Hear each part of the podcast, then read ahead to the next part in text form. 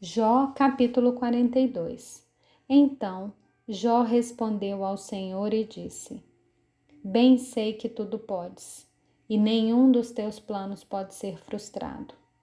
Tu perguntaste: Quem é este que sem conhecimento encobre os meus planos?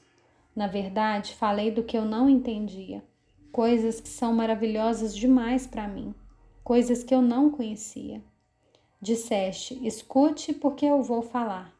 Farei perguntas e você me responderá.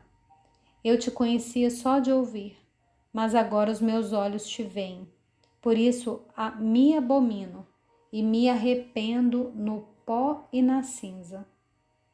Depois que o Senhor falou essas palavras a Jó, o Senhor disse também a Elifaz o temanita: A minha ira se acendeu contra você e contra os seus dois amigos porque vocês não falaram a meu respeito o que é reto, como o meu servo Jó falou.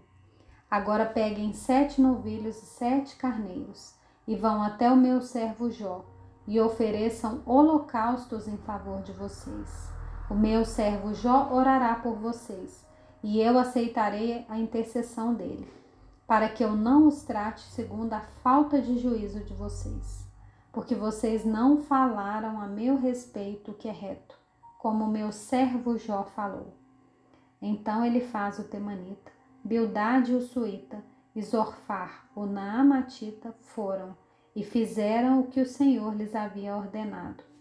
E o Senhor aceitou a oração de Jó. O Senhor restaurou a sorte de Jó quando este orou pelos seus amigos e o Senhor lhe deu o dobro de tudo o que tinha tido antes. Então vieram a ele todos os seus irmãos, todas as suas irmãs e todos os que haviam conhecido antes e comeram com ele em sua casa e se condoeram dele e o consolaram por todo o mal que o Senhor tinha enviado sobre ele. E cada um lhe deu dinheiro e um anel de ouro. O Senhor abençoou o último estado de Jó, mais do que o primeiro. Ele veio a ter 14 mil ovelhas, seis mil camelos, mil juntas de bois e mil jumentas. Também teve outros sete filhos e três filhas. A primeira filha deu o nome de Gemima, a segunda chamou de Késia e a terceira Querem. Em toda aquela terra não havia mulheres tão bonitas como as filhas de Jó e seu pai lhes deu herança entre seus irmãos. E depois disso, Jó viveu mais cento e quarenta anos e viu os seus filhos e os filhos de seus filhos até a quarta geração. E assim Jó morreu após uma longa velhice.